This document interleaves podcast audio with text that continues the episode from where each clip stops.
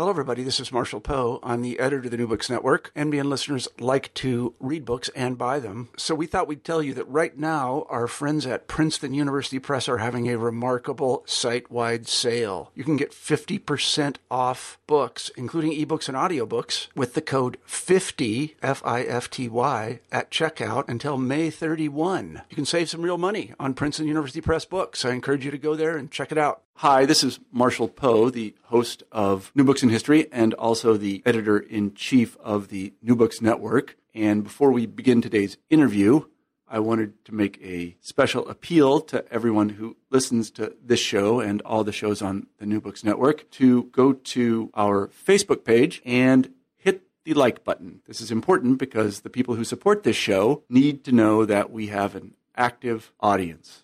That is, that people actually listen. And since I know people do, I would like you, if you just have a moment, to go over to Facebook and like New Books in History and the New Books Network. Thanks very much.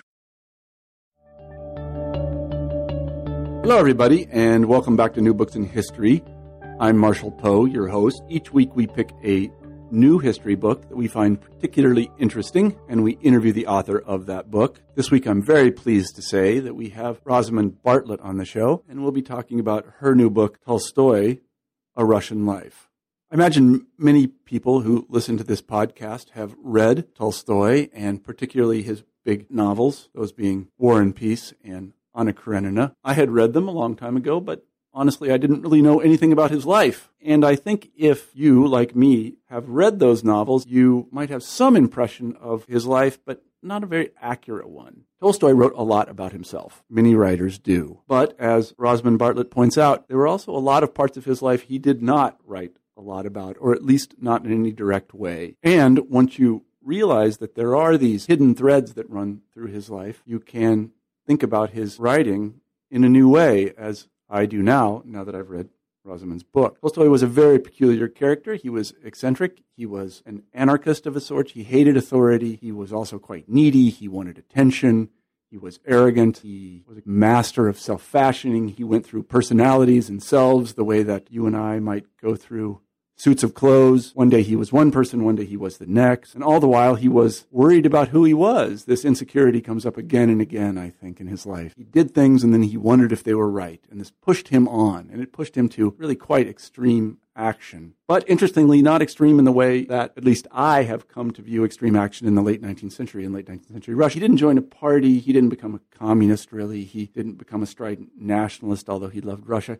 He just wasn't much of a joiner. He was too much of an anti authoritarian to do any of that. He did rewrite the Gospels, which tells you a little bit of something about his arrogance. I guess I would say arrogance. I don't know how else to put it. He, he was very confident and he was very unconfident at the same time, which makes his life very, very interesting. And Rosamund, I say, does an excellent job of telling us quite a bit about it. And the book is also, I should say, beautifully written. I think that you'll enjoy it if you read it, and I hope you do. And I really enjoyed talking to Rosamund today, and I hope that you enjoy the interview. So without further delay, here it is.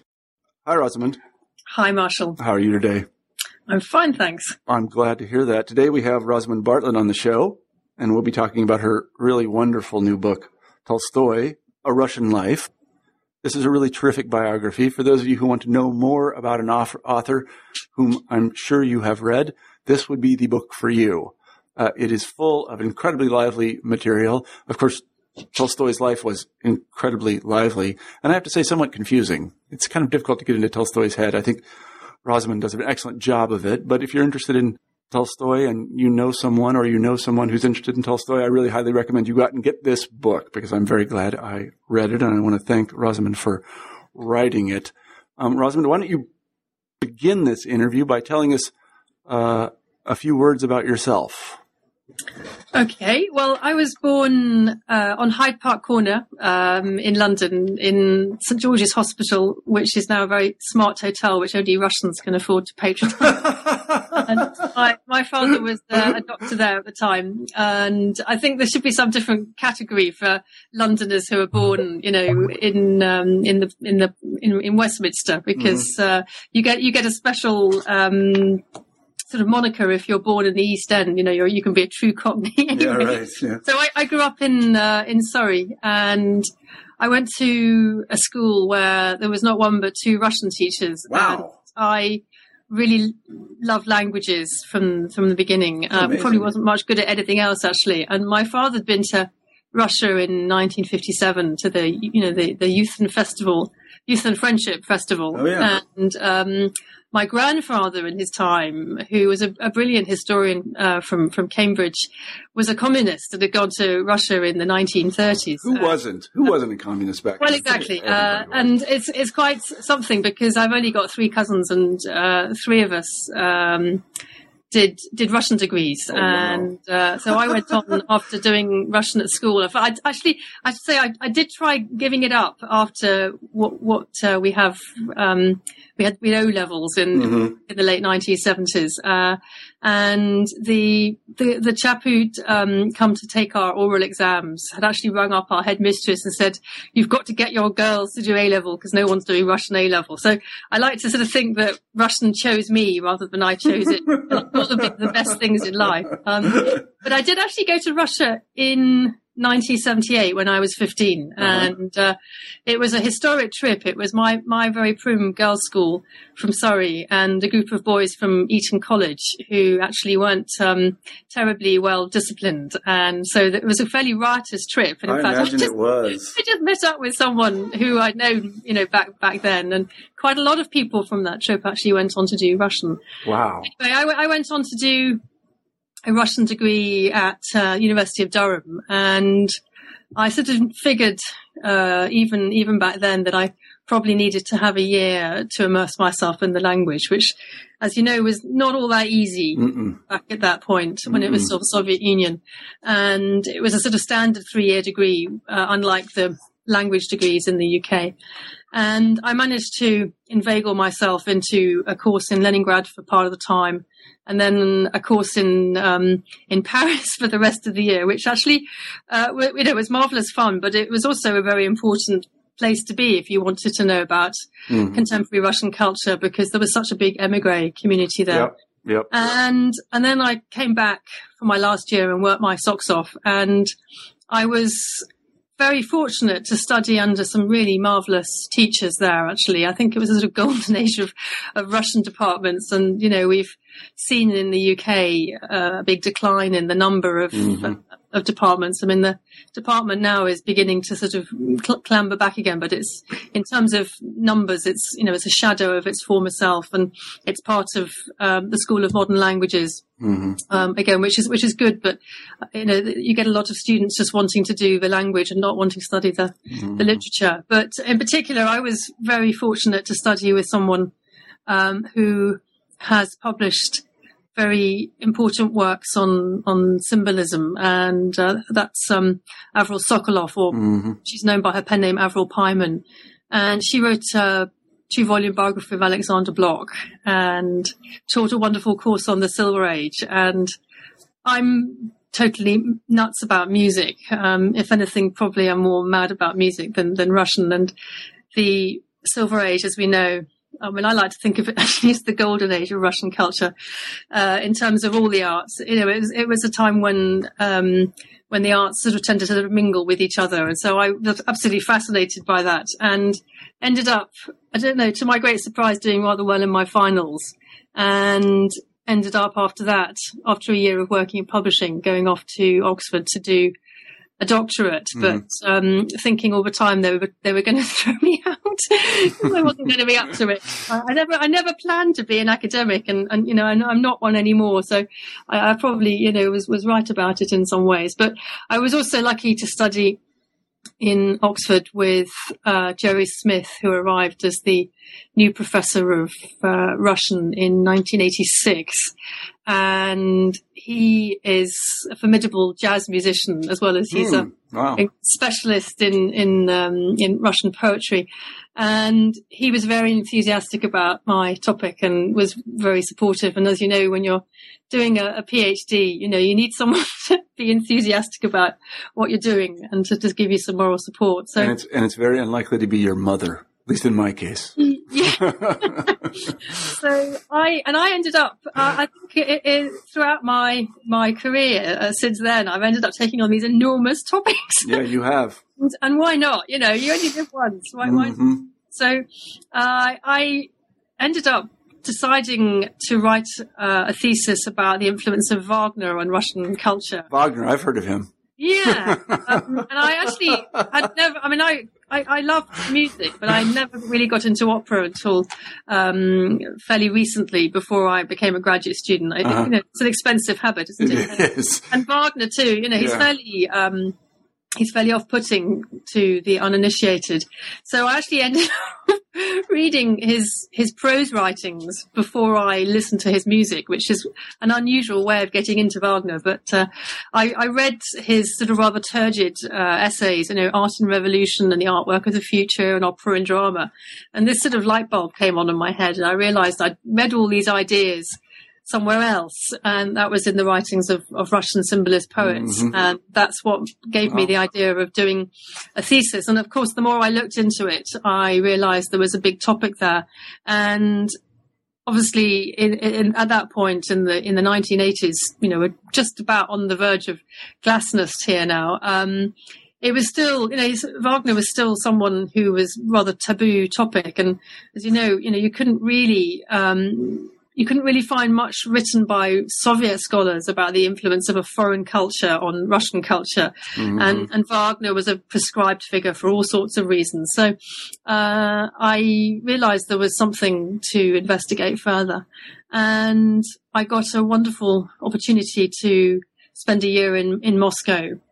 And I hadn't quite realised quite how much material I would find. And this was 1987, 1988, and it was that was the height of the Glasnost period actually, and it was the most exhilarating time. And the archives were opening up, Mhm. and I encountered quite a lot of resistance from archivists who sort of refused to me, to let me look at their catalogues and things. But you know, you, you get there in the end, and uh, I was able to work in the Lenin Library and go through the entire run of the Russian Musical Gazette, for example, and Mhm. um, just had an, a complete field day. And of course, I met musicologists who were also uh, able to to talk quite freely uh, from that point of view, and uh, where they were tremendously helpful. So I really benefited from the work of a lot of very senior Russian musicologists like Nina Barsova and um, Ludmila Kovnatskaya in, in Petersburg. And so that was my, my thesis. and then I, I ended up teaching in, in Michigan. Michigan, Um, yes, Michigan, the great state of Michigan, just Yes. just north of us. Yes, I had a right. wonderful adventure living for a few years in, in America, Uh-huh. but uh, Let's leave it at that. yeah, probably not- well, it, it, it, I made all these wonderful American friends when I was at Oxford, and they they were very inspiring, and they just had so much energy and passion. Uh, and so I, I don't regret living in America, but I got very homesick for Europe, Mm, and I was teaching everything, of course, in English, mhm. which uh, is a reality in in the states, isn't it? When you, when you take Russian literature courses, and completely understandable. But I found that I was getting increasingly sort of, you know, distanced from my the, the subject I was studying, and um, uh, so yes, I returned to Europe in 1997 um, and taught for a while at various places, and ended up in 2006 actually deciding to um, to go freelance as a as a writer, full time writer and translator. Mhm. Uh, my last full time job was at was at Durham again, actually. So I actually returned to um, my alma mater, and that that was very nice. And I actually lived in the house of my my former mentor, and Wow, that's great. husband and, uh, was a uh, a very very interesting artist from Moscow, and their house is like a sort of living museum because it's sort Mhm. of covered from top to toe with with his sculptures and his, and his paintings. So that was that was a wonderful experience. Yeah, that's nice. Nice. Come full circle like that. Yeah. You know, you're in very good company leaving academia. I won't go into details, but uh, Right. um, I, I, I, the, the, the sort of irony, of course, is when you leave academia, you can actually be a scholar. yeah, no, uh, tell me about it. I, you know, again, I, yeah, I, I really shouldn't say anymore because my, uh, I'm currently employed by the, the, the state of Iowa, and I love the state of Iowa, and I'm very happy with my job. I really am. It's a great job, but I, I know just what you mean about the freedom of not being in that context. Um, Well, I, I think for, for people like me, particularly, uh, I, I, I'm a you know, someone who trained in Russian language and literature, who wanted wandered off into musicology, and then felt that actually it would be nice to work in a music department, but I don't have a music degree. Yeah. And actually, the work I do in music anyway is, is sort of musical history, cultural history. So I sort of feel I cross three different departments, and it's rather like a uh, a polyglot person who um, you know speaks lots of languages fluently. I, I, don't really feel at home in any of them. Right. Um, well, this is what this is one of my hobby horses actually. So I will go um, on the record a little bit. You know, we talk a lot about interdisciplinary studies, both here at Iowa and all over academia in the English speaking world. And it's fine to do interdisciplinary studies as long as you don't really do them. Yeah. If you know what I mean. I, I do them. yeah, I, I, do too. And this is a real frustration for me. Yeah. yeah. Um, and, and you know, at Durham, it's a wonderful university and the music department really would have loved me to have contributed to its teaching. Yeah. But I, I was stuck teaching Russian grammar and right. it was, yeah. was, just so depressing. And it was felt, it felt like I had to sort of cut off a whole half of my personality. And that's actually yeah. quite painful if you can't be the person you're supposed to be. Yep, yep. No, I, know, I know just what you mean. We should, uh, yeah. Mm-hmm. So I'd like to hear more of your thoughts about that. But let's get to um, this particular book, Tolstoy, A Russian Life. How did you come to write this book? Again, this is a, uh, one of these just enormous topics. I see people who pick a, t- take a, take on these topics, and I'm just like, wow, that that just takes a lot of bravery to do that. Okay, it's going to take quite a while to answer. I'm all ears. But it's a it's a good question, and I think the answer's okay as well. So I wrote up my my Wagner thesis as a book for Cambridge University Press. Um, that was my first major book, and I thought, great, you know, then this is just a chapter of a bigger study, which is the history of opera in Russia. And in 2000, I got a contract with Yale to do the book of the history of opera in Russia. And that's a subject which I'm still very committed to. And, um, I also in 2000 got a contract to translate some of Chekhov's stories with Oxford World Classics. And I'd taught Chekhov at Michigan, and that had been a really wonderful experience for me and a revelation in many ways. I, I, I should just tell you, I just love Chekhov. oh well, you, just, you, couldn't have said yeah. anything better because yeah. I mean, I love Tolstoy, but Chekhov number one for yeah, me. Me too. oh, great! Um, I'm glad we're agreed on that. Yeah. So I, I I found what was what was so interesting about teaching Chekhov. Uh, uh, I mean, I actually I'm quite open about this. When I was an undergraduate and very immature and superficial about a lot of things, I thought his stories were really boring. I didn't, didn't really read them. I mean, I thought his plays were okay. And suddenly, when I was appointed to do this job at uh, Michigan. I mean, what an irony! I was supposed to be teaching Ch- Chekhov and Tolstoy there, and I'd, you know, spent the previous few years working in music history. So it was a real education for me. And what was so wonderful about teaching Chekhov in particular was that, and this is a great um, positive side of, of American education. I got all these students who were doing MFAs in creative writing, and for them, Chekhov wasn't a Russian writer. He was just a great writer. Mm-hmm. And that was wonderful. And they were so enthusiastic about him. And I learned an awful lot from the discussions we had with them. So it was a very enjoyable experience. And at the same time, I did a big conference on Shostakovich because we had the Borodin quartet come mm-hmm. out and they did a residency and we had the um, the string quartet cycle over over five days. Mm. and it was a really good time to have a conference. And it was my first year uh, in the job when I when this was presented to me. But it was you know too good an opportunity to miss. And I thought well I better give a paper at this conference myself. And I I sort of did a bit of research and came across this statement that Shostakovich made about Chekhov's story, The Black Monk, being written in sonata form. And that really intrigued me. So I went off and researched that and gave a paper on it and then since, you know, wrote it up as an article. And I must say, I began to sort of think about Chekhov and the translations of Chekhov, because obviously I was teaching using translations and came to see that actually they were often quite defective. I mean, more defective than other um, works by Russian writers. And I don't know, I just ended up uh, sending off proposals. And the last person I wrote to was the editor at Oxford World Classics. And I, I have huge respect for uh, my predecessor at Oxford World's Classics, uh, Ronald Hingley. Uh, but I, I don't mm, like his yeah, yeah. translations, actually. Yeah, know, um, he was a wonderful man. We were, we were, we were really quite close at the end of his life. Uh, and so I, I, thought, well, I can't possibly, you know, publish translations at OUP, but uh, the editor there was, was very keen from the start. And so I thought, well, that's great. I've got a book contract to write about opera research and um, the history of opera in Russia and another one to do some translation. and then, of course, things took a different direction. So I haven't even got to answering your question yet. and you've already got three book contracts and no books. Okay, so, so. so, the next thing that happened was that I met someone who was about to leave her job as a high up executive at um, OUP and become a literary agent. And she was a friend of a friend of mine, and we met in in Blackwell's cafe and had a coffee. Oh, yeah. She looked she looked through my CV and said, "Oh well, yeah, maybe." And I and I thought, well, I'll never hear from her again. And oddly, she rang me up about a week after we'd met saying, well, I've met an editor um, who wants a biography of Chekhov. Do you know anyone? And of course, I just someone besides me. yeah. And even more oddly, the, the, the, proposal just seemed to write itself yeah. and um, it just came out very easily and I got the contract.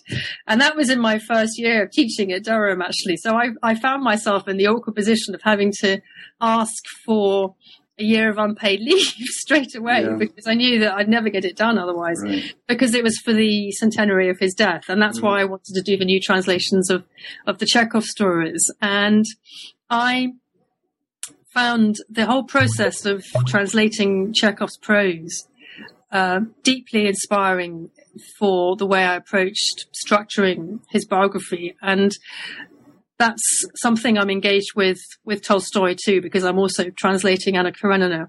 Mm. And I did half of Anna Karenina in draft and then got down to the biography. And I, am convinced that it had a subtle way, an impact on the way I, I wrote, wrote my book on Tolstoy. So, um, there's a, there's also um, an odd thing you find in supermarkets in this country. If you if you buy one, you get one free, or if you buy two, you get one. So I had these two um, contracts related to Chekhov, and then Penguin, to whom I'd also uh, approached my, with my contract. I'm um, sorry, uh, incoherent here. I'd also approached Penguin with a proposal for the translations of the stories, and they said, "Well, we really like your work, but actually, we don't see a market for it anymore, and we've just decided to, you know, stick with our old translator." So they said, "Well, actually, how about doing the letters?" So I ended up with these three Chekhov books, and you know, I couldn't turn that down either because Chekhov's one of the greatest letter writers who's ever lived, and um, and I was just going to have lunch with my editor, um, the editor of the biography in 2004. This is just before the book was about to come out. And my agent said, well, you know, he's going to ask, what's your next book? And just the word Tolstoy came into my head and knew that Tolstoy's centenary was coming up, but it's not, not quite as sort of contrived as that because in writing about Chekhov's life, uh, you can't escape the fact that for Chekhov, Tolstoy was like the number one most important person in his life. Mm-hmm. And I didn't really understand why. I mean, I could see that Tolstoy was deeply important as a writer, but I couldn't quite get what his significance was. And really, I wrote my biography of Tolstoy in order to be able to understand that. And I do understand that now. So that's really good. and I also just wanted to get to grips with Tolstoy as a phenomenon. And it, I didn't really understand his latter life. Um, and I could, you know, I could get to grips with him as the author of War and Peace and Anna Karenina, but the, the, the sort of last third of his life was actually pretty complicated. And I really wanted to clarify that for myself too, because he was such a, an enormously important figure in, in Russia. Um, and I didn't really feel that that had been brought out enough. Mm-hmm. So that's how I came to write them. Wow. yeah. Wow. That's like, like, three um, or four book contracts and two or three careers and a literary agent and several moves across the Atlantic Ocean. And that's a long story.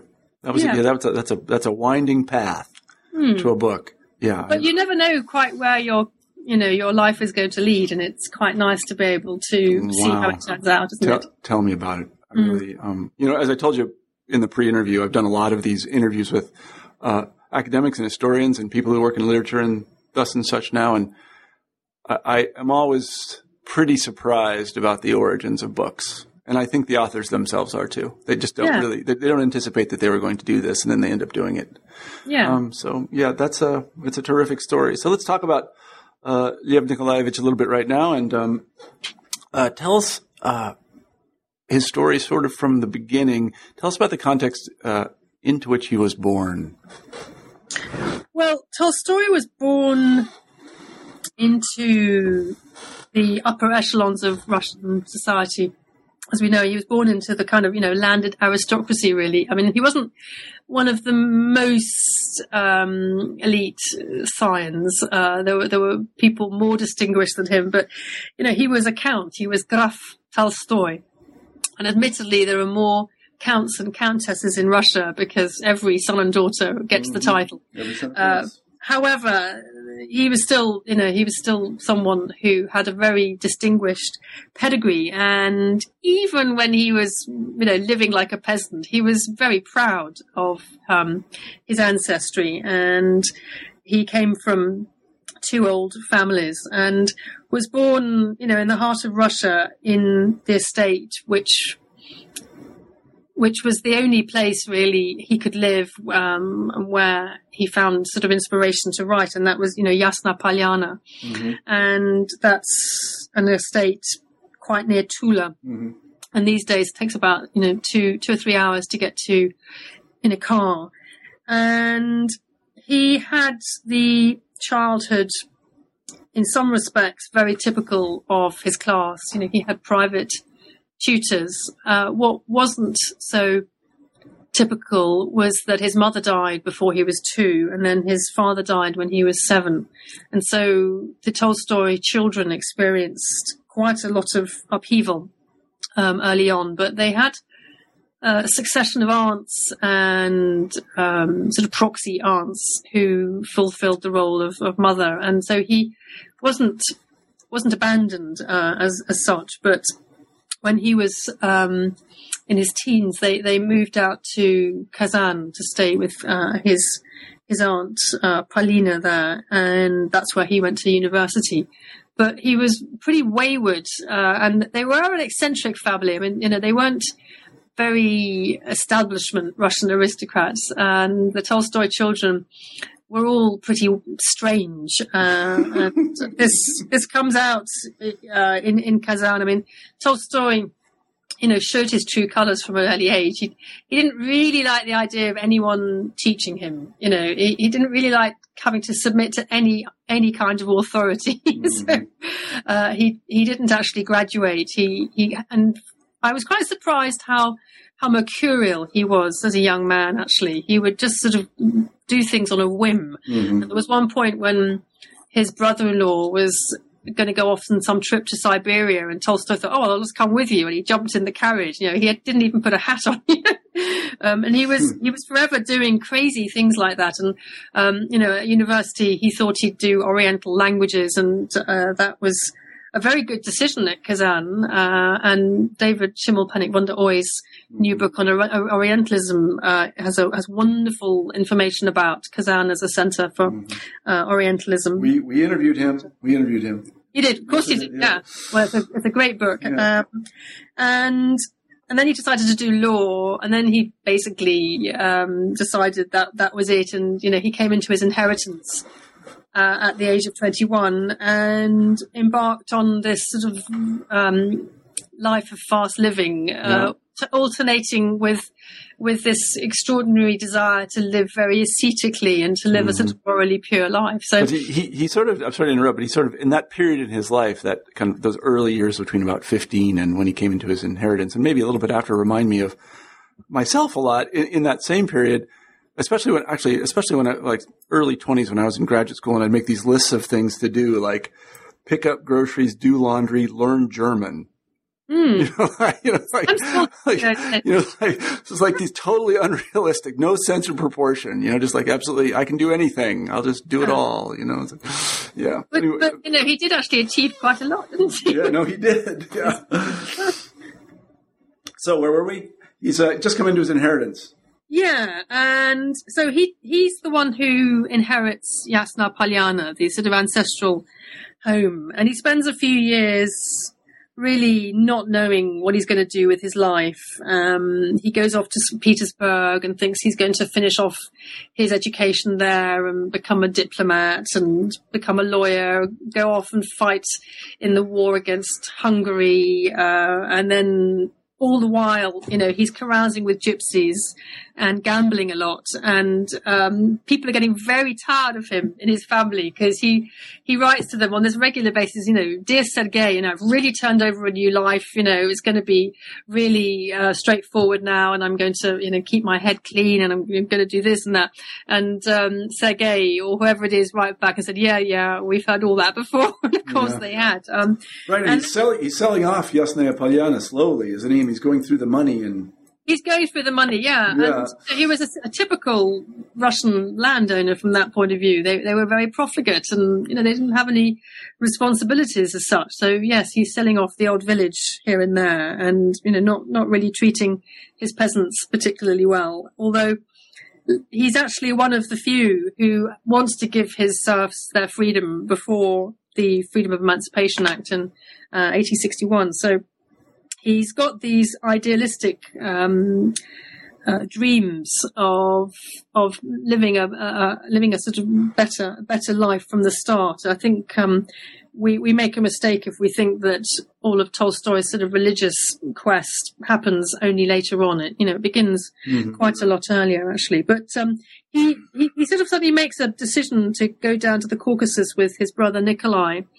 in 1851, and ends up joining the army there. And that's where he also publishes his first, or he writes his first piece of fiction, um, mm-hmm. Childhood. And, you know, he's right on the, the fringes. He's, you know, down in, in, um, in the Caucasus and sends off this manuscript to the, the leading literary journal of the day. And, um, on spec and uh, just signs it LN. So mm-hmm. he, he hides behind a, um, a disguise. And it's immediately apparent to everybody that this is um, work of, of, great talent and it's published. Although uh, Tolstoy's furious that um, the editor, Nekrasov, makes changes. And a sort of crucial change is to change the title, not childhood, but my childhood. And, you know, what Tolstoy is famous for is, is writing in a way that somehow is universal, even though he's writing about mm-hmm. the world of the 19th century Russian. Uh, so that's a that was a terrible change, and he was forever getting very very hot under the collar and sort of drafting furious letters. And fortunately, he would sort of put the draft aside and, and think better about it, uh, you know, a day or so, so later. And so um, he, he he very quickly acquired a, a literary reputation, um, probably all the more glamorous in a way that he was serving in the army at the time. You know, he wasn't in St. Petersburg, and he really came to national attention when he served in Sebastopol in the Crimean War and wrote these dispatches. And it was the first time anyone had written even vaguely realistically about contemporary warfare and the first one was rather patriotic, and so it was seen as sort of great um, uh, help to the war effort. And Alexander II, uh, future Alexander II, decided it should be translated. So it was very widely distributed. But the experience of war, I think, was a very crucial one for, for Tolstoy, and it very rapidly turned in, into a pacifist. And you can see that from the two other sketches he wrote in Sebastopol, and they uh, were mutilated by the censor as a result. Mm-hmm. So he, from a very early point, also encountered difficulties with uh, with with censorship, and, and of course they would become much more pronounced uh, later on. Uh, and then, of course, he he had had enough of warfare particularly when Sebastopol fell, and he managed to get leave to go to St. Petersburg, and he's sort of on the books as an officer for a year or so after that. But really, he's he's a civilian uh, when he when he goes to St. Petersburg, uh, and that's in in uh, in 1855, and he gets to meet all the the great writers, including Turgenev, who is in many ways a father figure for Tolstoy because he's 10 years older. Uh, his sisters met Turgenev and they've become friends, and so he's very connected to Turgenev uh, in in in different ways, and also uh, Turgenev is a kind of sort of literary father figure. He's the author of um, Zapiski Ochotnika, mm-hmm. a, a, hunter's notes, and that was a you know very very important um, document with regards to how writers depicted or did not depict peasants and serfs in their in their fiction. Um, and so Tolstoy famously said in his diary, you know, it's it's hard to write after um, Hunter's notes. But he was such a prickly character, Tolstoy, that he soon fell out with everyone in the in the writing world and legged it back to Yasnaya Polyana. And really, he spent the rest of his life um, based at his estate. And you know, it was it was typical for Russian families to spend their their summer months on the estate and then move back to the city for the for the winter season. And Tolstoy didn't really want to have any part of um, Svetskaya you know, social. Mm-hmm. He, he was he was very uh, he was very eccentric, and people saw him as a rather sort of wild animal. Um, so he went back to Yasnaya Polyana and decided to start trying to uh, in, improve the education of his peasantry. And that, for me, was a really interesting chapter in his life story because I think a lot of biographers have skipped over his educational work, but um, he founded several schools actually uh, in and around uh, Yasnaya Polyana. And of course, he saw that there was no point in introducing technology to Russia when they hadn't even got past the sort of first step of education. And when he when he tried to talk to his peasants about giving them their freedom, they were so poorly educated they didn't actually understand that he was working on their behalf. Mm. And that I think was what, what, made him want to become a, a, teacher. And from the very beginning in an education as well, he, he was someone with very different ideas. So he didn't really want to have uh, a typical school with rote learning, um, and the excessive use of corporal punishment, which was very, very much rife at that point. So his kids could come and go when they wanted.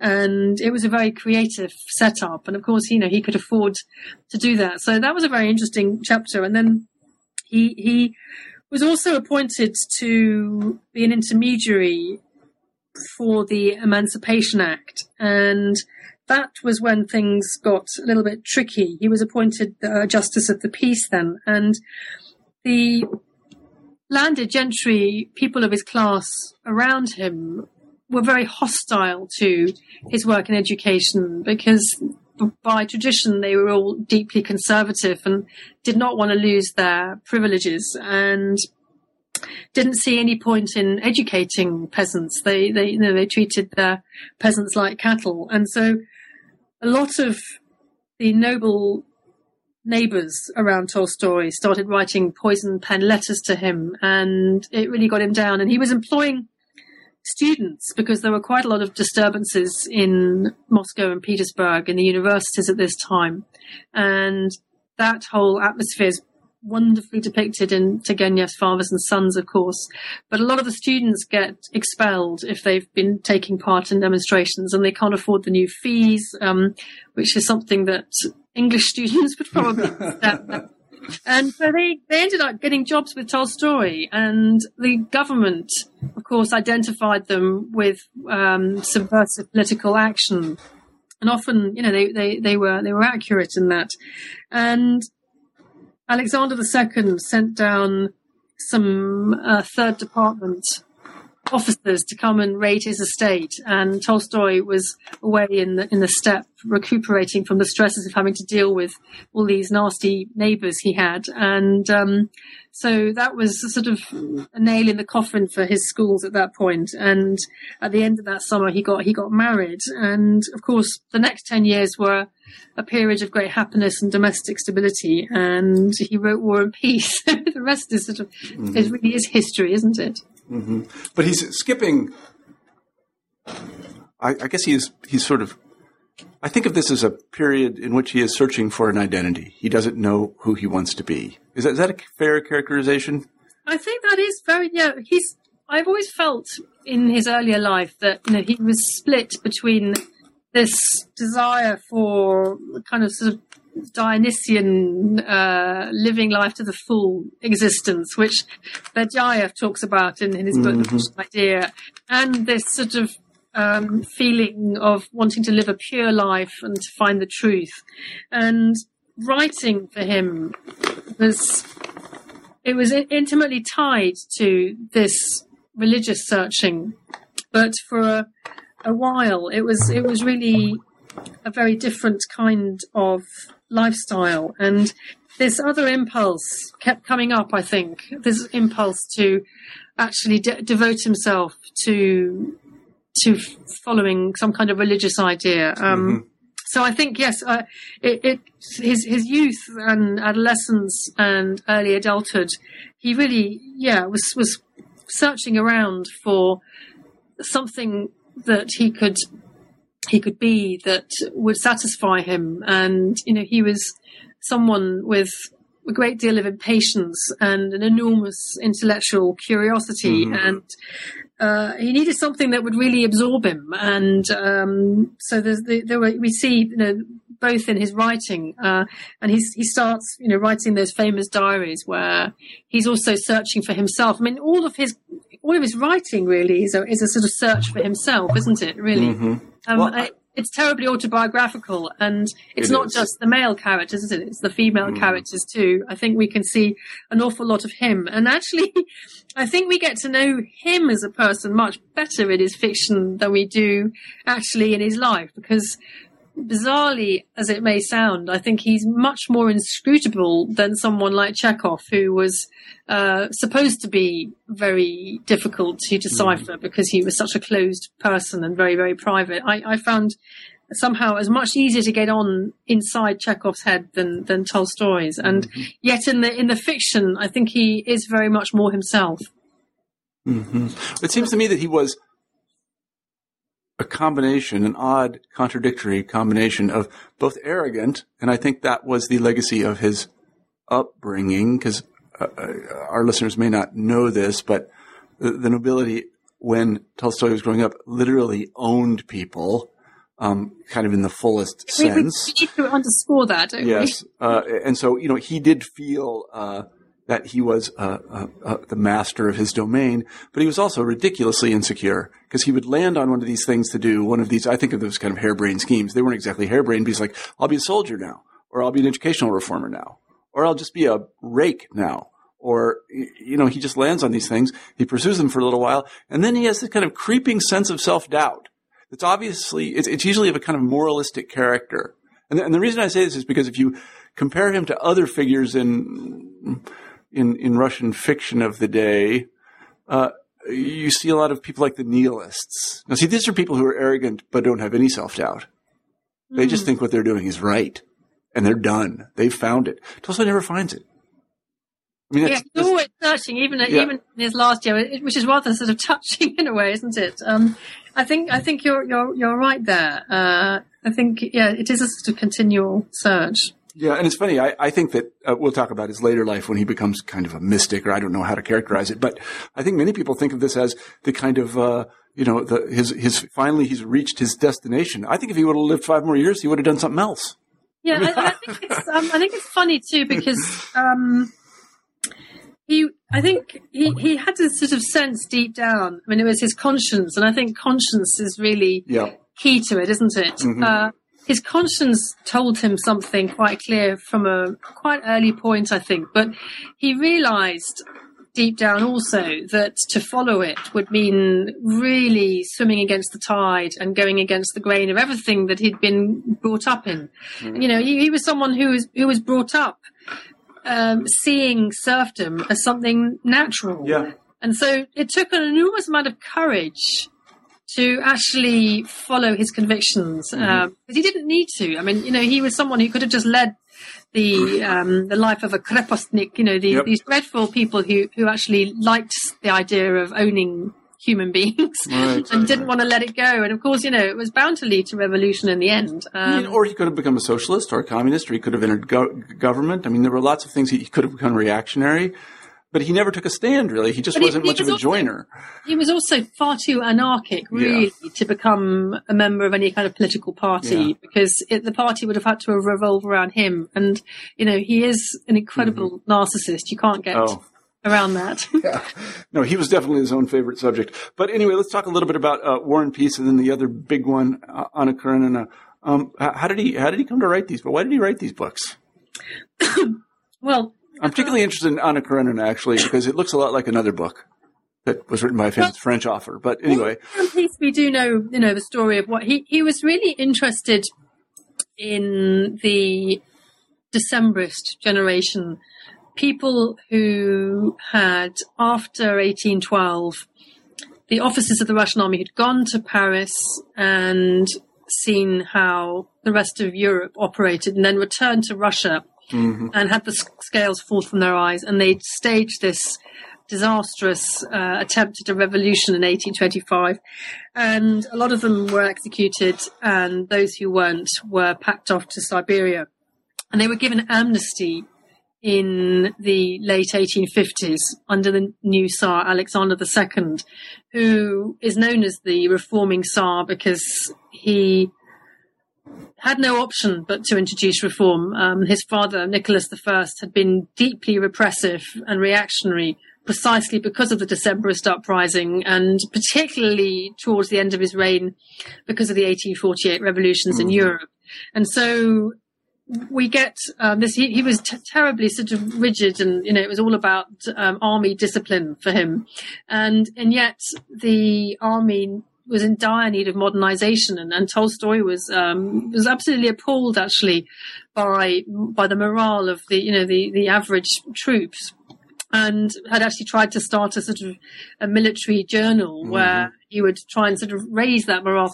And you know the, there was no there were no communications in Russia. There were there was there was barely any railway, and that was critical in a in a war that you're fighting at the other end of your empire. So when Alexander the First, um, Alexander the Second became Tsar in 1855, he was he was bound to introduce reform, and one of the reforms was to ease censorship and to give amnesty to the Decembrists. And so Tolstoy wanted to write about this generation, and one of the Decembrists who was amnested was actually a distant relative of his, one of one of the Volkonskis, and he found though that when he started looking into it, that he needed to go back in time to explain it. And he found himself going right back to 1812 and then even further back in time to 1805. And that's when uh, the novel starts. So it becomes this sort of enormous, um, great sort of his- historical survey of, of Russia during, during this period. And of course, he was going to carry it on to the 1850s, and that just never happened. Um, yeah. So, but okay, you just called it a novel, and this is something I learned from your book that I didn't know, and I was kind of amazed by. And it also speaks to his kind of arrogant anarchism. He didn't think it was a novel. Well, no, he didn't actually. And I, I was being interviewed by someone at a literary festival recently. Said, "Oh, well, you only just you only you only give him one chapter as a novelist," and and I wanted to say, well, actually, you know, he only regarded Anna Karenina as a novel, okay. and and I and I actually, you know, I buy his views because the Russians they were starting their creative traditions much much later than in the rest of Europe. You know, the art um, started it really only in the 18th century in the sort of secular sense, uh, and the first novels appear in the 19th century. And so when the Russians start attempting to write novels, they do it differently. They don't want to just follow the Western example, um, and you you can only admire that really. So you know, Pushkin's Eugene and Onegin is a novel in verse, yeah. and Gogol's uh, Dead Souls is subtitled a poema, you know, a long yeah. poem. And Lermontov's Hero of Our Time is a set of short stories. So, uh, and you can't really describe War and Peace as a novel in the conventional European sense. It, it's bigger than that, isn't mm-hmm. it? Um, it and is. Dostoevsky's novels aren't really novels either, in, and that's they're, you know they're, they're just more. They just absorb more sort of ex- existential d- debate, really. So I think um, I think that's fair enough. I think uh, if they were submitted to a literary agent today, they would be rejected summarily.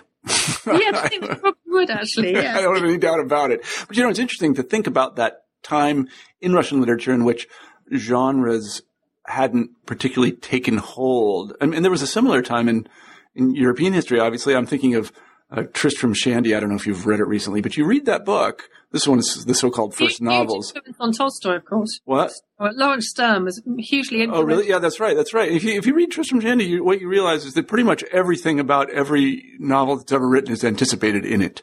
There's somewhere yeah. in it where there is everything. There is postmodernism in it, like yeah. blank pages and just weird stuff weird mm. stuff that you would never, you know, multiple voices. And it's just odd. The book is odd because it isn't a genre. It's uh, it's a kind of sui generis at the time, and I yeah. Well, I think I think that that term applies to all of the great Russian masterpieces in, in prose, and you know, for the Russians in particular, it was a way of defining themselves um, in distinction to Western Europe. And you see the same thing in music. I mean, yeah. you know, with Mussorgsky writing Boris Godunov in the in the 1860s. I'm just thinking about a novel in verse. Every time I think of that, I'm just it's just an amazing idea.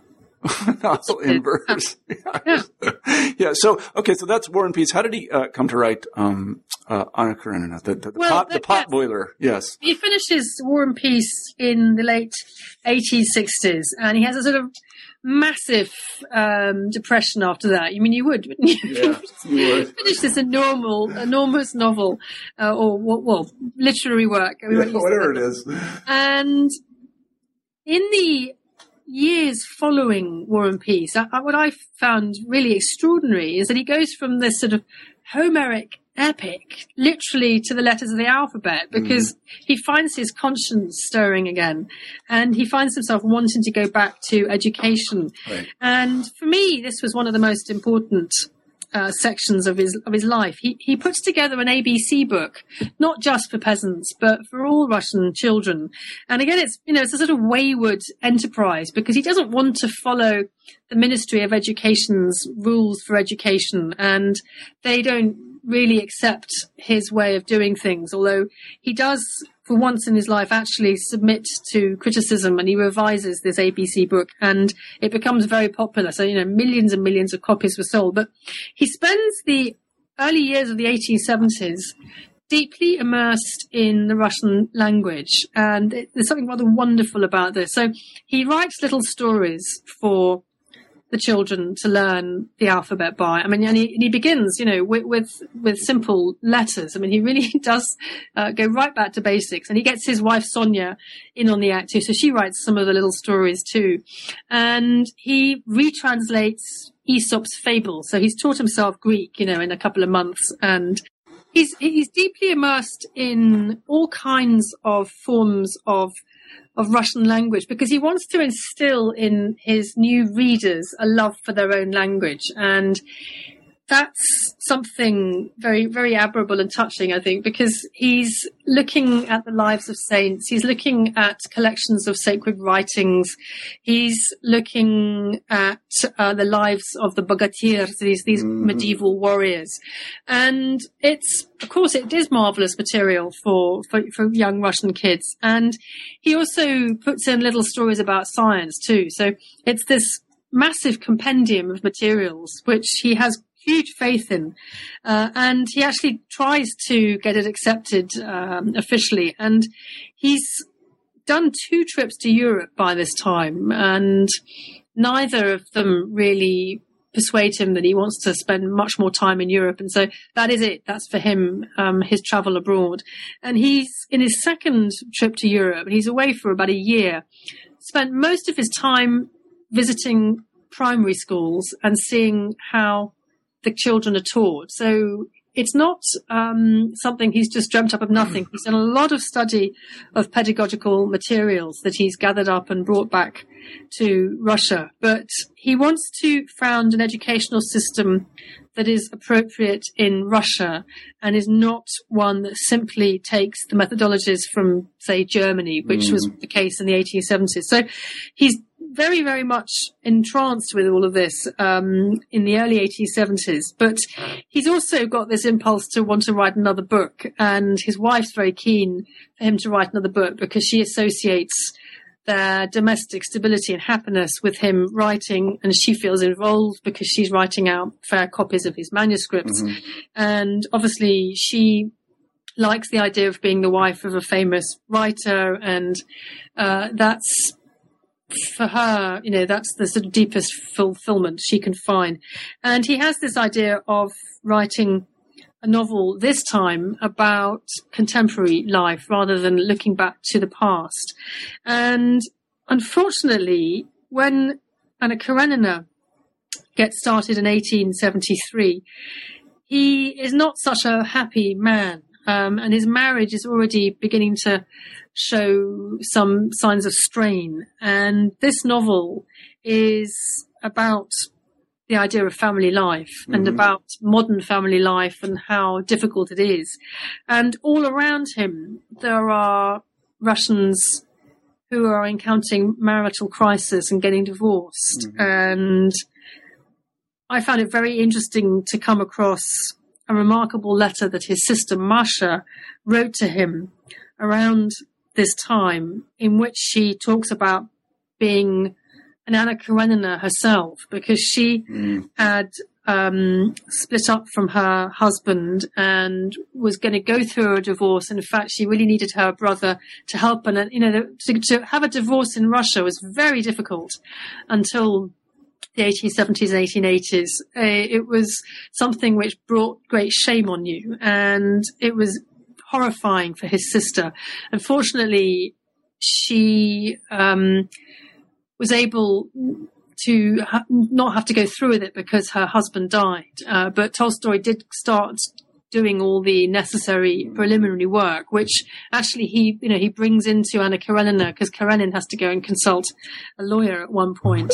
So he's very much writing about things that are going on around him. And he's also, of course, reflecting his own ideals for family life and the realities of family life as he's experienced it um, uh, in, in close quarters. So the novel is something that takes up his attention and he's sort of very inspired, but he keeps um, starting new drafts um, and takes takes him about 15 goes before he can really get into it. And actually, he very quickly tires of the idea of writing about an adulterous female. And it's really only when he brings in the character of Levin, who is this Russian landowner very much after his own heart, who's deeply interested in working on the land and working with the peasants. Um, that's when he really is able to write it. But it's actually a sort of quirk, really, that he got it finished because it's um, it's was a novel which took him four years to complete. He finished it in 1877 and he actually bought some land and needed some money. And I think actually it was purely the financial consideration that caused him in the end to sign up with his old editor, Mikhail Katkov at the Russian Messenger, this monthly journal. Um, and so he was then sort of tied to writing it. But even then, he found it very, very difficult to apply himself. And so Russian readers were sort of, you know, following this gripping story and would suddenly find that, you know, they'd have to wait several months for the next installment. Uh, and Dostoevsky was much more uh, orderly from that point of view because you know he was also publishing in these monthly journals and he sort of kept a schedule whereas Tolstoy didn't and it was a real effort for him to finish and by the end of it he really you know was sick of it and soon afterwards, you know, he turned his back on the idea of writing fiction for the pampered upper classes and wanted to devote himself and all his energies to to the poor. Mm-hmm. Let's, let's come to that in just a second. We have to hurry along here, but I, have always wanted to ask this question: What is the relationship between Anna Karenina and Madame Bovary? These are very similar stories. Well, I, I, I don't know. Maybe they're not similar. I just maybe I'm just making that are, up. They're not. I mean, uh, you know, obviously Tolstoy was aware of of Flaubert um, and aware of all the other novels of adultery, but really, Anna Karenina is just much more than Madame Bovary, isn't it? yeah, I think. Yeah, I think scholars I mean, of Madame Bovary would say the opposite, but I, I agree with you. But, but Tolstoy, you know, that Tolstoy, you know, if, if he was going to take something on, he was going to make sure that no, he right. really did it properly. Yeah. yeah, he was a closer, as we say. He was going yeah, to close he was a closer. Yeah, exactly. he was a closer. He was going to close it. And okay, so let's move on then. Uh, we kind of have to hurry along because I want to give you a chance to talk about what you're working on now. Uh, I want to hear about Tolstoy's. Uh, can we call it a spiritual crisis? What is it exactly? What happens in the 1880s, isn't it? Well, yes, it's right at the end of Anna Karenina, and he, for a while, becomes very devout and follows all the the fasts of the Russian Orthodox Church, goes to church regularly, goes to the Optina monastery, and then almost sort of on a whim again turns his back on the Orthodox Church. And I, I guess it is a kind of spiritual crisis because he goes from feeling, you know, he's part of the Orthodox community one day to the next, being virulently against it. And he spent the next 30 years of his life attacking it ceaselessly in ever more vigorous terms. So mm-hmm. yes, it is a kind of spiritual crisis, but it's when he really wakes up, I suppose, and starts really living according to the dictates of his conscience. And it provokes a lot of problems because it means a break with his former life, which is not easy to do given that he's got a large brood of children. Mm-hmm.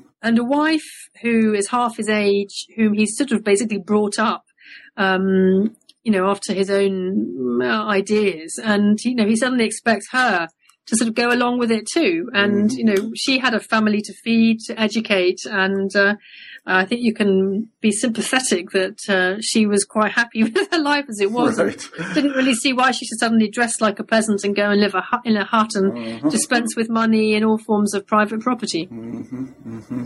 Where did he get the idea to do this? I mean, was it just a Tolstoyan version of monastic life, or what? What? What impelled him to do? What was the model that he drew on? He said, well, he, he, he wanted to have he wanted to um, he wanted there to be God in his life, and what he saw was that the peasants seemed to have a spiritual life that was much richer than the people of his class, mm-hmm. and that was uh, something something you can see in, in the fiction, isn't it? You know, in in works like War and Peace, you've got that character Platon Karatayev, who in a way is sort of the hero of the book because he's the one who who has all the wisdom to impart. Um, but the Tolstoy, the the church was a very hypocritical institution.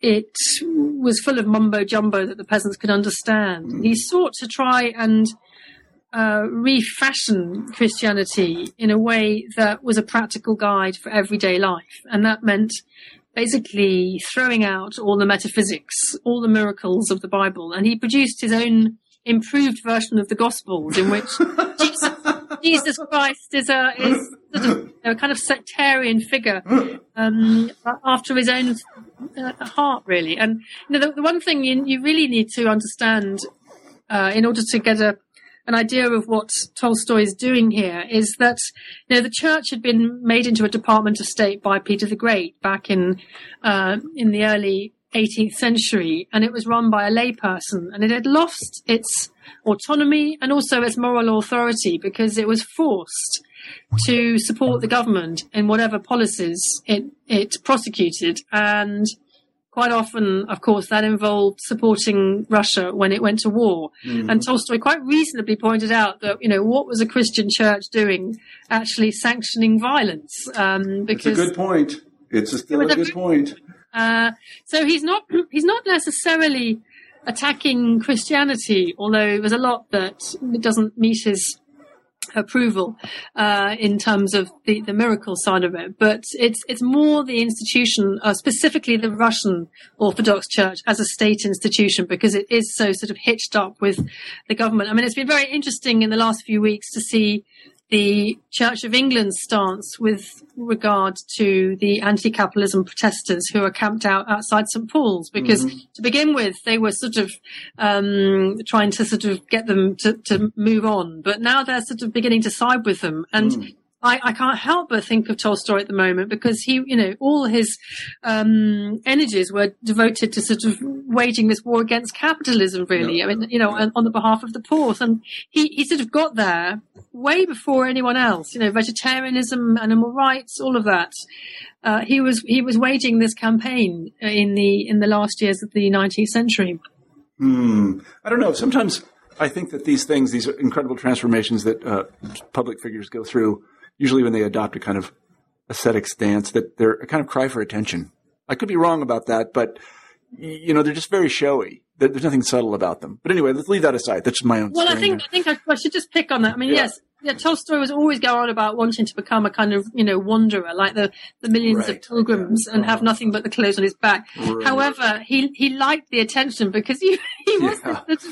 Very self-absorbed man, oh, and oh, yeah, you know, no, he, he liked being photographed. I no, mean, he hated modern technology, but he liked he yeah. liked to be in front of a lens. Right. Yeah, and he was, very, of, he was very vain. I, I, find that kind of charming, really. I, honestly, I, I, do. You know, these contradictions in his. So wait, I, uh, we're, we're we've used up a lot of time here, but I still want to go on. Um, he becomes the leader of a, uh, what shall we call it? The Tolstoyans, a, a cult. What is it? Well, the, the Orthodox Church defined Tolstoyanism as a cult in uh-huh. 1897 and as a pernicious cult too, because unlike a lot of the sects in Russia, it appealed both to the intelligentsia and to the peasantry. So that was for them very, very dangerous. Yeah, yeah. But it really wasn't a, a, a cult because Tolstoy was such an anarchist that the idea of making it in any form an institution was never part of the uh, the plan. So mm-hmm. um, he inevitably attracted followers who were also very disenchanted with you know modern life, with the with the church, because it was so sort of you know distant from their their own spiritual needs. But it wasn't really ever. Um, a sort of sectarian religion or anything, or even a cult. Mm-hmm. I, I, don't think so. It was far too disparate. Right, but you have these people coming to Yasnaya Polyana and basically I don't know what they were doing, writing down everything he said. I mean, like, I'm thinking of Muhammad. That's what happened to Muhammad. You know, he wanted to run people around everything he said. He did, he did become, yes, there's, there's sort of, you know, someone whom people gravitate. I mean, thousands of people came to consult him on all kinds of different things, and uh, he became seen as the, you know, like a, an elder in a monastery. Yeah. I mean, that, that that's the sort of irony. He was sort of turning back his back on all these orthodox institutions, and yet actually he was still sort of living the life of um, spiritual people from from that from that faith. Mm-hmm, mm-hmm. And so, how how does his life end? What what happens to him? Well, he has an ending which uh, was actually made a big sort of media event. Uh, 1910, he finally decides to leave Yasnaya Polyana, and by that stage, his his biggest disciple Vladimir Chertkov is warring with his wife Sonia, and it's become very very unpleasant. Um, so Chertkov wants all of Tolstoy's writings and all of his diaries, and Sonia feels, you know, everything is encroaching on her private life and she feels she's lost her husband. So Tolstoy actually leaves. And I think really what it was was this sort of ridiculous desire, uh, unrealistic desire to sort of lead the life of a, you know, a religious pilgrim, um, wandering from place to place. But he was too famous for that to happen. And of course, people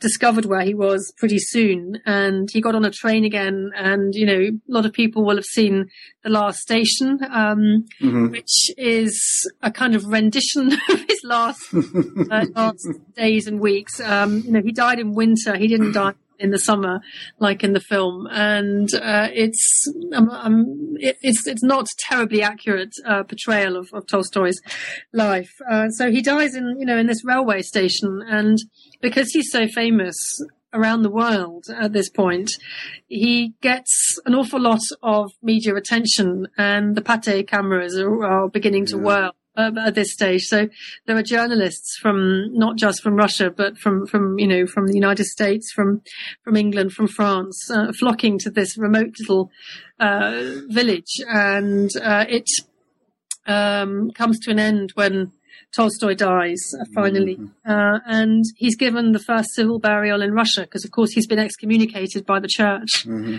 uh, at this point, and uh, the Russian government is really caught on the back foot because they've spent 30 years trying to shut him up with very little success, and they find at his death that, of course, you know, the rest of the world is lamenting the passing of this great writer and this great spiritual leader, and they can't be seen to be joining in with that too much, uh, and they're terrified that the demonstrations that break out and the strikes uh, that that coincide with the death are going to become widespread. And you know, it's a sort of step on the stone on the on the path to revolution. Mm-hmm. Well, uh, since we're talking about revolution and what will come, you have this very interesting section at the end of the book where you talk about the reception and use of Tolstoy uh, by the Soviet authorities. Can you say just a few words about that? He's a kind of a tough guy to deal with because he's all over the place, but how did they do it?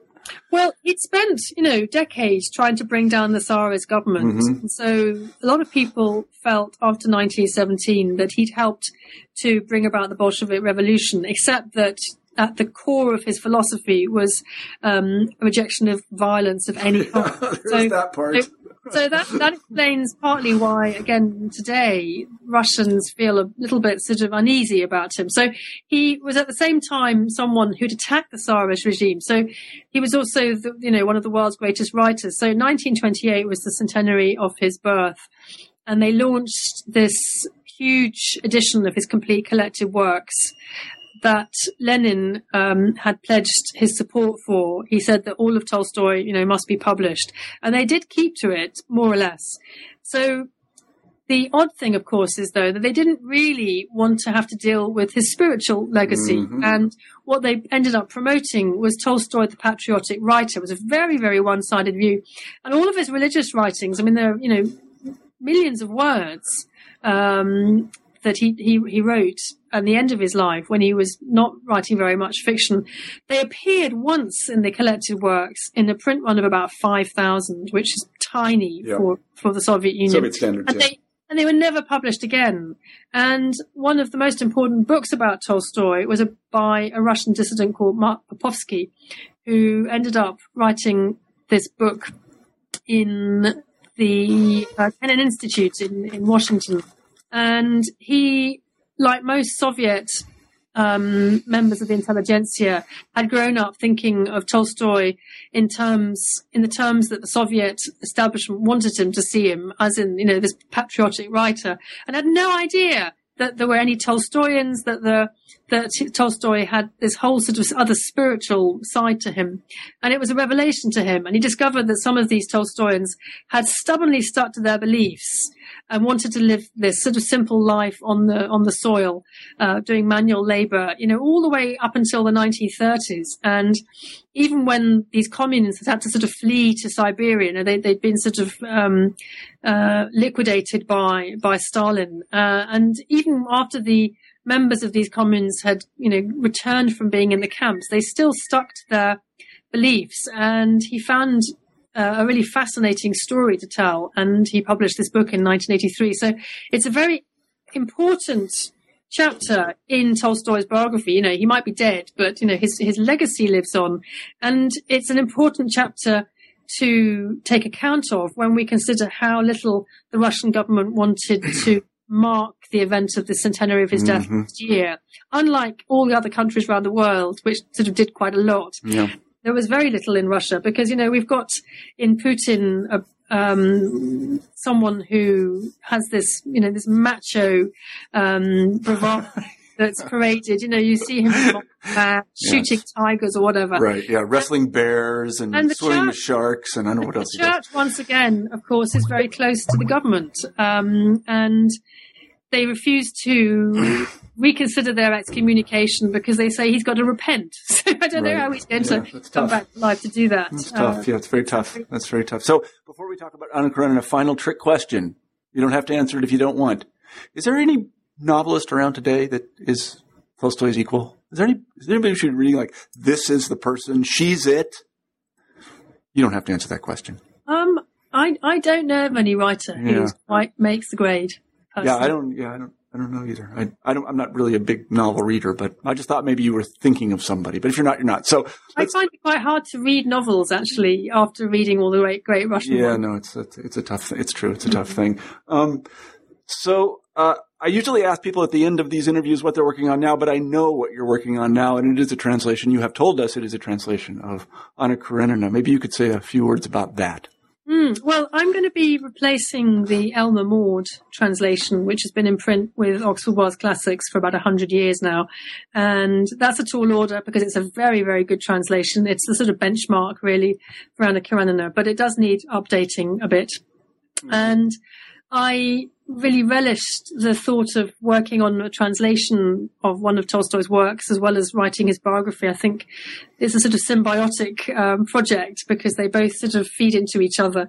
And, you know, it's not a it's not probably a coincidence that when I was writing about Chekhov, I started writing very short sentences. And when, you know, I've been writing, much more involved and it's, it's much more difficult to grapple with. Yeah. He- Yeah. you know, they're completely different writers, but actually, you know, engaging with a writer's creative processes in a very intimate way, which you do when you're a translator. And, you know, it's every single little piece of syntax, every single word, every single comma. For me, um, being perfectionist, this is why I'm taking such a long time with it. um, it's, it really does inform how you approach structuring their life. So my biographies of Chekhov and Tolstoy are totally different. And for me, what sort of sprang out of the page when I was translating Chekhov, because I've done these translations of some of his his greatest stories, was that he, you know, he's a sort of landscape painter in words, and I hadn't quite sort of grasped how important that was in in his uh, in his life and in his fiction, and so I actually structured my biography of, of Chekhov through um, his relationship with place rather than rela- relationship with people, because he was someone who, you know, notoriously was very, very uh, private, and you know, he was difficult to to to to get um, close to, and uh, somehow I found that he was much more open when he was writing about about landscape. Uh, But with Tolstoy, I think what guided me there, I mean, what what Tolstoy championed as a writer was these long, long novels, but they're made up of little chapters, and each little chapter has a story. And I really wanted in this life of Tolstoy, which is a huge life and uh, difficult to to grasp, is to sort of somehow have an idea of a story in each chapter. And I've called it, you know, Tolstoy: A Russian Life because I think he was the most Russian of all Russians, and I think because he one of the qualities of, of, of Russianness is this sort of you know maximalism, this sort of going to to town, and I think he lived many many lives. He he was someone who was extraordinarily sensitive. So he was someone who was a kind of Tsar in his own land, and he was also a peasant. You know, he, he sort of lived these extremes. So I've um, been very interested also uh, to come to the translation of Anna Karenina now, knowing a little bit more about his his life. And there's one um, particular point which I'd, I'd quite like to share. it's do. part two, chapter twelve. Um, I'm sure everybody remembers it. well, it's when, it's when Levin's gone back to his country estate after being spurned by Kitty. Uh, it's, you know, fairly early on in the novel and he's pretty down in the dumps because he's been rejected Yeah. and yet spring suddenly happens and spring is a really wonderful thing in Russia and Tolstoy describes beautifully you know, everything coming to life. And then he's got this one sentence about bees, which really intrigued me. And it's, um, this is half a sentence actually. И на обсыпанной золотым светом лозине загудела выставленная облетавшаяся пчела. And what I've discovered is that every translator has come up with something different for this um, part of the sentence. And, and I knew that in this sentence there were two words which sort of make sense, but aren't words that really have traditional meanings. Um, and it's about bees and it's about a willow which is flecked with golden light. Um, but what is the bee doing? It's it's in the singular in Russian, uh, and you've got this verb выставлена, which relates to the word выставка mm-hmm. or выставить, to put out, and then облетавшаяся, which is a uh, participle um, implying flying around, mm-hmm. and you, it's it's it was clear to me that these weren't these were sort of particular words, and because I knew that Tolstoy had been this sort of manic beekeeper at some point in the early years of his marriage, I started looking up beekeeping terminology, and you know, due to the wonders of the internet, you can find glossaries of 19th century beekeeping terminology on the and sure enough, these two words actually refer to specific things in keeping bees. So yeah. I'd, I'd, like to read to you the translations um, as they as they differ because yeah, yeah, do please. I'm so, interested. Yeah. Aylmer Maude, we've got, and among golden catkins and on the willow branches, the bees began to hum.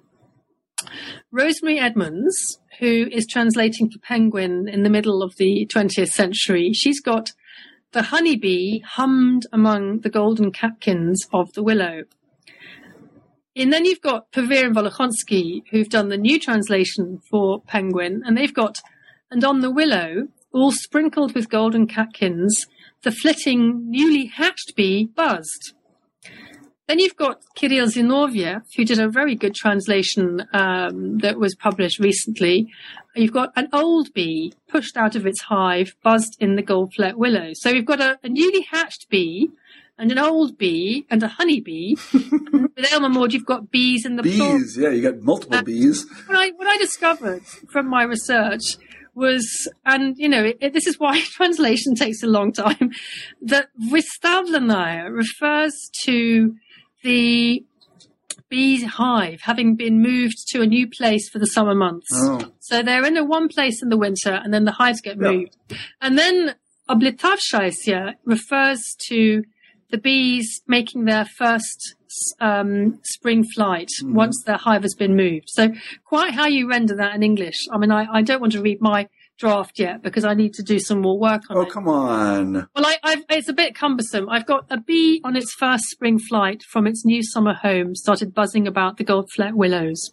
So that sounds a lot more natural to me. I... Well, it's certainly not a newly hatched bee, and it's yeah, I mean, an old sounds, bee. Yeah. And then, and then I have to um, pay tribute to uh, the um, conference I went to last year in in Italy because the um, this was something I brought up with um, one of the American Slavists at the conference, Tom Newlin, and he's actually written an article about bees in Tolstoy. Oh, really? I discovered when I because I thought, well, I'm sure I'm sure I'm right about this, but there was something that I wasn't quite sure about, and that was to do with the fact that you know Tolstoy uses pchala in the singular, bee uh-huh. singular, and Tom confirmed that actually it's often used in the 19th century to mean bees. And of course, mm-hmm. Tolstoy would not want to be writing about one bee, would right. he? No. So I think. Um, sort of collective noun.